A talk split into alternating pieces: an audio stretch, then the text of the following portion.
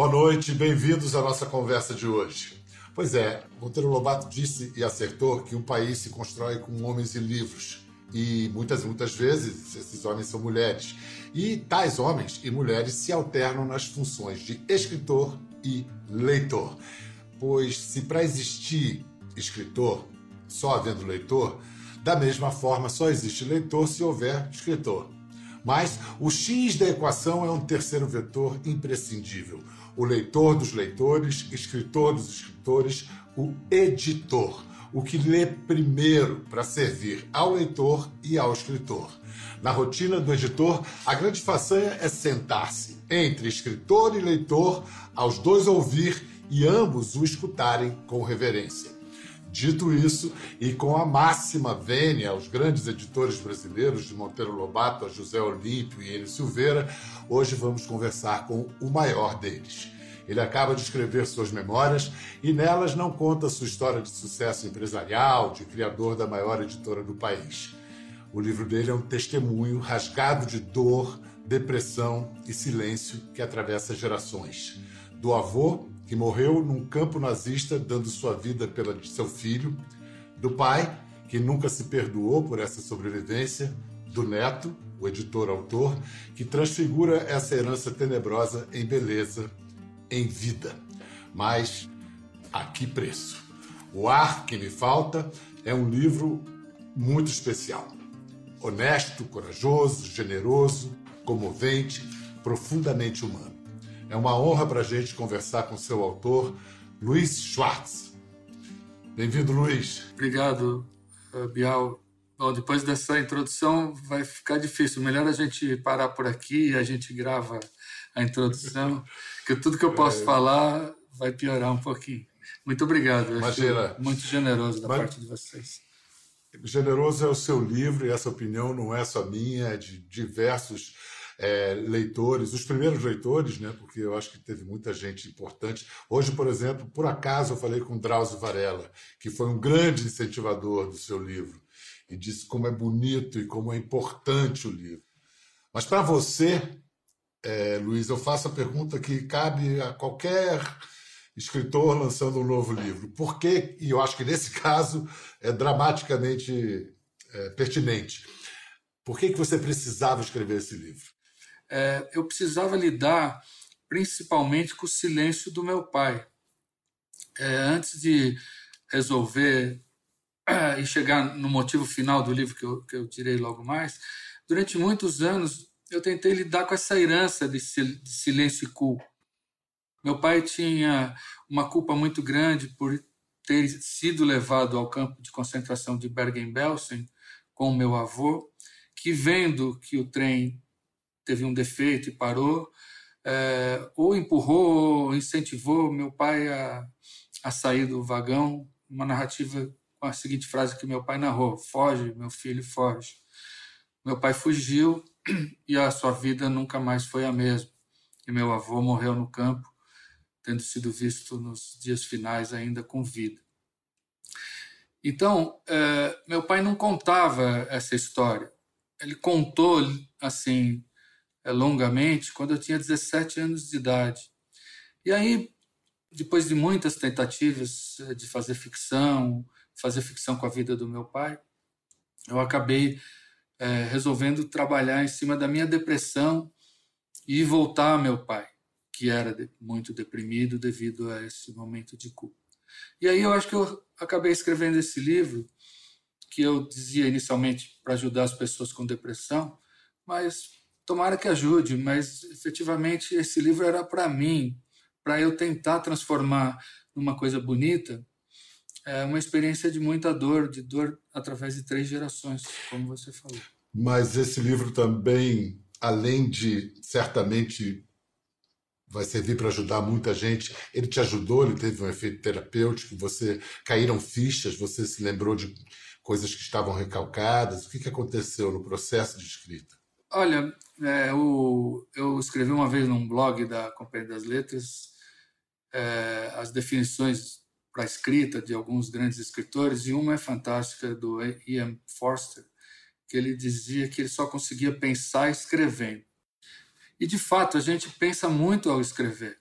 para mim foi muito, muito bom. Eu estou muito feliz de ter escrito. E durante esse caminho todo, muita gente ficou muito preocupada. Minha família, alguns editores, olha, tem, você está se expondo demais. E eu dizia, precisa ser assim, precisa ser a minha verdade. Eu não posso fazer. Se eu tiver que cortar alguma dessas exposições que talvez não me engrandecem, o livro não, não ficará o que, eu, o que eu quero. Então, ele me trouxe, respondendo a sua pergunta, muita felicidade, mas também me ajudou a pensar. Por exemplo, juntando com a primeira pergunta, me ajudou a pensar um pouco no, no que, que é esse silêncio. O que, que é esse silêncio para um filho único? Um filho único de um pai muito quieto, muito deprimido. Então, no livro eu acho que eu entendi que de alguma forma os filhos únicos ou os filhos únicos de pais deprimidos ou de pais muito quietos, eles têm eles são viciados em silêncio. E tem uma relação de amor e ódio por um lado, o silêncio é o silêncio da exclusividade do filho único. É, você tá, se acostuma com aquilo, se acostuma a viver em silêncio, a não ter companheiros. Por outro lado, é, um, é uma tortura muito grande, principalmente na situação que eu vivi, com meus pais tendo problemas, o meu pai com, com essa questão, e eu no centro de uma família, filho único, neto único, um peso muito grande para realizar. Mas, Luiz, o André, seu pai, ele disfarçava a depressão, a figura pública dele era um personagem colorido. Como é que isso aparecia na, na vida pública dele? Meu pai era um garoto aprontão, é, muito conquistador, muito bonito, né? E ele gostava muito de cantar, então nas, nas festas húngaras e tal ele cantava muito.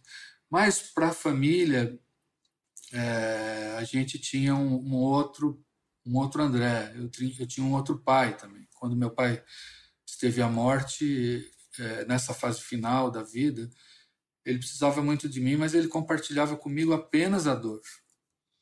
Então, sim, as pessoas são assim, né? E ele não era bipolar como, como eu, né? Mas ele era um homem publicamente muito alegre, muito festeiro, mulherengo até mas é, não, mas na família a realidade era outra, uma insônia brutal, barulho das pernas dele por não conseguir dormir, é, em alguns momentos é, incontrolável os seus gritos, quando esbravejava, tremia, tal. É, era difícil conviver com esses, esses dois Andrés.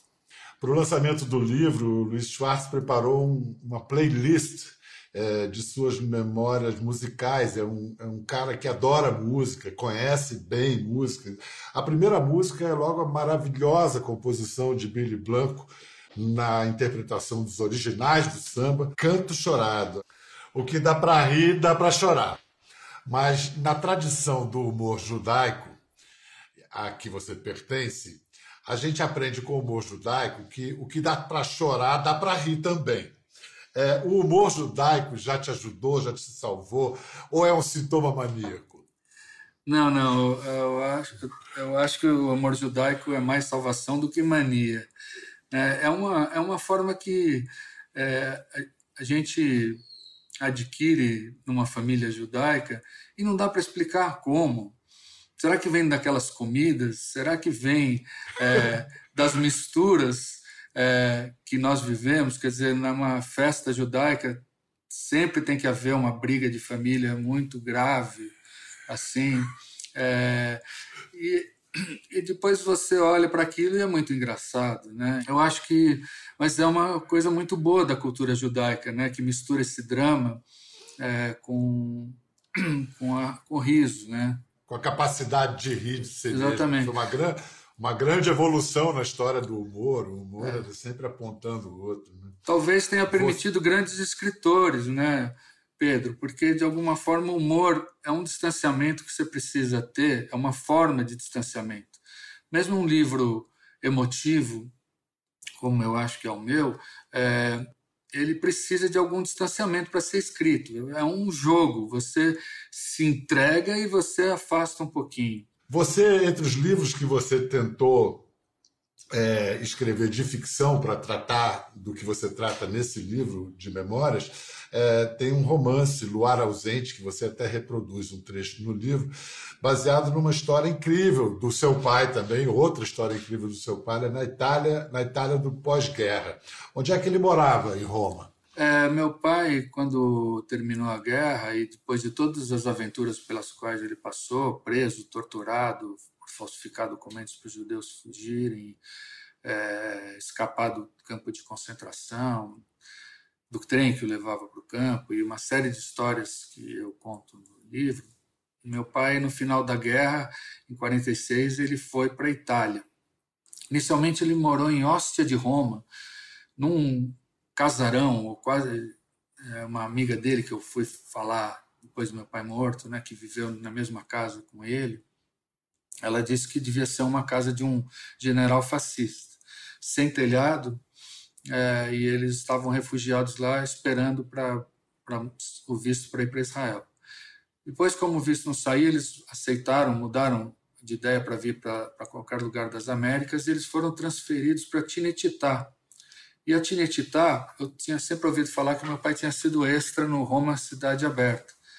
Então eu fui procurar descobrir que outros filmes foram feitos na Tinetitá, imaginando que o Roma Cidade Aberta teria sido feito lá, porque meu pai falava Tinetitá, Tinetitá, Roma Cidade Aberta.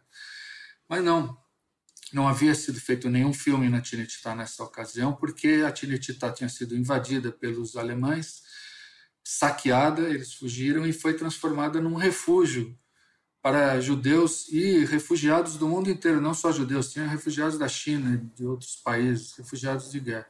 Meu pai viveu lá, debaixo daqueles monumentos, é, cenários monumentais do, dos filmes de Mussolini. A Tinetitara é chamada de a, a amante de Mussolini, né? Foi lá que meu pai viveu, esperando para vir para o Brasil. Eu fiquei muito emocionado quando eu descobri que ele viveu lá e vi esses cubículos, onde ficavam seis famílias de seis, sete pessoas, nos cubículos que aparecem. E a parte de fora me emocionou muito de ver, porque meu pai, segundo a Magda, essa amiga dele que ainda está viva e que foi para estar com ele, eles iam para fora para vender as roupas que ganhavam, alguma coisa, para economizar algum dinheiro para poder viajar. Vamos ver agora uma foto que talvez explique o subtítulo do seu livro, História de uma curta infância e de uma longa depressão. Você pequenininho, única, única criança no meio de tantos adultos. Isso explica o termo curta infância? É porque eu acho que eu quis dizer que com cinco anos de idade meus pais se separaram por um ano e meio e nessa ocasião eu fui içado à condição de confidente dos dois. Os dois falavam para mim os problemas. E, de alguma maneira, eu acho que a partir daí, ou um pouco antes, ou do, das batidas da perna do meu pai, da forma com que eles se relacionavam comigo, eu passei a, a uma idade adulta muito precoce. Não posso dizer se com cinco anos, mas foi muito precoce. A figura de cima, no lado esquerdo, é meu avô, é o pater famílias, é o patriarca, e que sobreviveu. Pai de, pai, de, pai da pai minha mãe. Mirta, sua mãe. Isso, é. exatamente. Meu pai e minha mãe estão ao lado esquerdo. E meu avô, ele me tratava como filho. Meus avós me tratavam como filho, meio que passando por cima dos meus pais. Como se eu tivesse dois casais de pais, né? Os meus pais e os meus avós. É, o mundo é feito de contradições, né? Eu idolatro as palavras. Eu acho que a literatura, essa forma de buscar uma expressão única, sempre uma expressão nova. É como eu disse, se utilizar do acaso e fazer é, o belo, né, de alguma forma, ou, ou, conseguir a expressão entre os homens, esse é o meu ideal de mundo. Esse é, o mundo ao qual eu me dedico, é como eu vejo a minha profissão. No entanto, eu não consigo muitas vezes me expressar com palavras. Eu acho que as palavras na minha relação pessoal que é não literária, vamos dizer, as palavras estragam. E aí eu vou buscar na minha infância isso. As palavras, é, durante muito tempo, eu achava que eu tinha que ser entendido sem falar, porque eu não falava nada para os meus pais. Não falei que eu. Minha mãe ficou sabendo que eu fui é, bullied, né, numa colônia de férias, através desse livro. Eu nunca falava nada que pudesse desagradá-los, porque eu, eu tinha um medo muito grande da fragilidade da vida deles e uma arrogância muito grande, eu acho, de achar que qualquer coisa que eu falasse poderia é, causar um estrago é, fenomenal. Isso daí não é um traço muito bom, é um traço de arrogância que depois eu vou desenvolver e que vai me levar à depressão. Eu vou fazer o seguinte: eu vou chamar um amigo seu para engrossar o nosso caldo aqui de conversa. É um cara que conhece pesquisa profundamente os mistérios da cabeça da gente, o neurocientista Siddhartha Ribeiro. Siddhartha, bem-vindo à nossa conversa. Oi, Luiz. Oi, Pedro. Tudo bom? E, e aí, querido? Você gostou do, do livro do, do Luiz? O que, que ele causou em você? Qual foi a seu, sua reação? Eu gostei muito, gostei muito. Foi um privilégio poder ler o livro numa versão anterior. Agora eu li, recentemente reli é, vários trechos da versão nova. É um livro muito emocionante, um livro muito verdadeiro, um livro extremamente bem escrito, mas, mas, mas em carne viva, não é um livro é, bem escrito e ao mesmo tempo espontâneo. Não sei como é que o Luiz fez isso, mas é, o livro bateu muito forte em mim. A questão do trauma transgeracional é, é uma questão da humanidade, uma questão planetária, e, o Luiz expõe isso de uma maneira muito especial. Siddhartha explica isso, então. Trauma transgeracional, quer dizer, um filho pode herdar um trauma, uma neurose, um perfil psíquico do pai, mas como? Por, por gestos, por companhia, por palavras ou biologicamente mesmo? É, na verdade, de todas essas maneiras, né? O Luiz ele, ele passa por esses assuntos ao longo do livro. Na verdade, é, tudo isso pode acontecer e se sobrepor. Né? Uma, existem genes que estão relacionados à depressão, não há genes que causem a depressão, assim como não há genes que causem diretamente, com muita penetrância, a bipolaridade, mas existem vários genes que estão relacionados. Agora, existem outros tipos de modificações é, químicas sobre os genes, é, que são chamadas de modificações epigenéticas, que estão ligadas ao estresse. Então, muito provavelmente, o estresse sofrido pelo, pelo, uh, pelo André pai do Luiz, é um estresse é, que, que, causou essas modificações nele, que deve ter modificado né, expressão de receptores de, de hormônios de estresse, coisas que estão ligadas a, a, a comportamentos futuros alterados. É, a maneira como o Luiz descreve isso no livro é, sugere que, que, alguns eventos foram muito marcantes, tanto para o pai dele quanto para ele. Né? Existem eventos específicos, eventos memoráveis que causam uma modificação do comportamento. Acho que é uma, uma pergunta, na verdade, para fazer para o Luiz, né? Como é que foram esses eventos, como eles foram vividos? E aí, Luiz? Meus traumas talvez foram mais lentos, né? Foram muitos, não é um... Porque meu pai, eu identifico esse enorme trauma de sair daquele trem. O meu, a batida dos pés dele, o silêncio dele, os meus medos infantis de desagradá-los, é, eu acho que uh, cientistas como o Siddhartha estão justamente investigando essas possibilidades, a gente está aí no caminho. Inclusive no livro O Oráculo da Noite, no livraço do Siddhartha, sobre o, o, os sonhos, sobre os sonhos é diminuir o, livro, a Não, partir é o, da. É, é, é, é, um livro muito primor. mais. Que, é um primor. Mas o, o Siddhartha você menciona no livro Oráculo da Noite problemas psiquiátricos e sua família também. Na sua experiência pessoal, você verifica algo como um trauma herdado? Olha, Pedro, é, sim, certamente, por várias razões. É, na minha vida pessoal, eu perdi o pai aos cinco anos e isso causou abalos sísmicos na família que persistem até hoje. É, em mim, no meu irmão, na minha mãe. E no, do lado da minha mãe, na verdade, são várias gerações de pessoas é, com muito sofrimento. Isso começa, é, na verdade, no, avô da minha mãe, que ficou viúvo. E isso gerou um trauma muito grande para os filhos, ele não conseguiu criar todos os filhos. Então, foi criando trauma. Pra, foi, o trauma foi se espalhando e com essa questão da, da polimedicação, as pessoas fazendo é, uso de uma série de remédios, os tarja preta, né, do passado e, e da atualidade, é, tomando um, um, papel muito importante na vida das pessoas. O Luiz é, fala bastante no, no Ar que Me Falta da, da, da, importância de encontrar o equilíbrio com esses medicamentos, né, de como é muito ruim quando a pessoa está mal medicada. como ela pode sair do equilíbrio e, e não se reconhecer. E na minha família isso foi muito evidente ao longo de várias gerações, afetou minha mãe, afetou é, os pais da minha mãe, e, e, como eu disse, é, vem lá dessa geração ainda anterior, do meu, do meu bisavô. E o que eu sinto é que ninguém quer falar sobre isso. O, o, livro do Luiz tem essa imensa contribuição de falar de maneira muito, muito densa e muito, e muito emocionante de alguma coisa que, na verdade, é a história de quase todo mundo. Todo mundo tem, tem uma história para contar de tristeza, de sofrimento, e, e, essa busca de querer parecer um super-herói o tempo todo é, faz com que as pessoas se escondam e, e, não se tratem, e não compartilhem, não façam terapia, não se mediquem quando é o caso. Né? Nesse sentido, é um livro que, que, que faz um serviço, faz um serviço para todo mundo, porque o Luiz é uma pessoa particularmente forte, uma pessoa muito forte que revela suas vulnerabilidades, acho que fortalece todo mundo. Acho que o Siddhartha falou um termo que eu acho meio fundamental, que é a questão da exposição das vulnerabilidades. É, os escritores eles fazem isso através de personagens que eles criam. Então, uma das coisas é, maravilhosas da literatura é que você é, se relaciona com seres vulneráveis como você mesmo.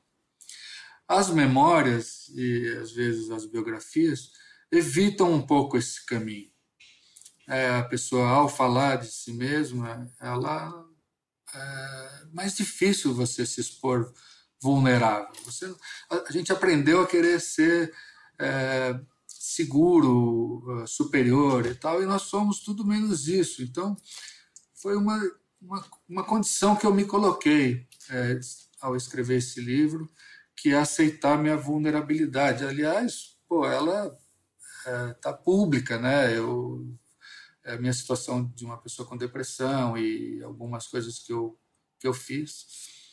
Então, Mais uma ambivalência aí, né? Para você demonstrar a sua fragilidade, você tem que ter força. Não é só, só alguém que tem força que pode expor a sua fragilidade. Você falou na literatura e o, o Siddhartha, naquele livro que está ali, Limiar, que reúne crônicas, artigos do, do Siddhartha, ali você, Siddhartha, você fala que a biologia e a psicologia sozinhas ou nessa dicotomia, reduzidas a essa dobradinha, não, não, não, não vão conseguir dizer ou chegar a uma formulação do que seja a mente.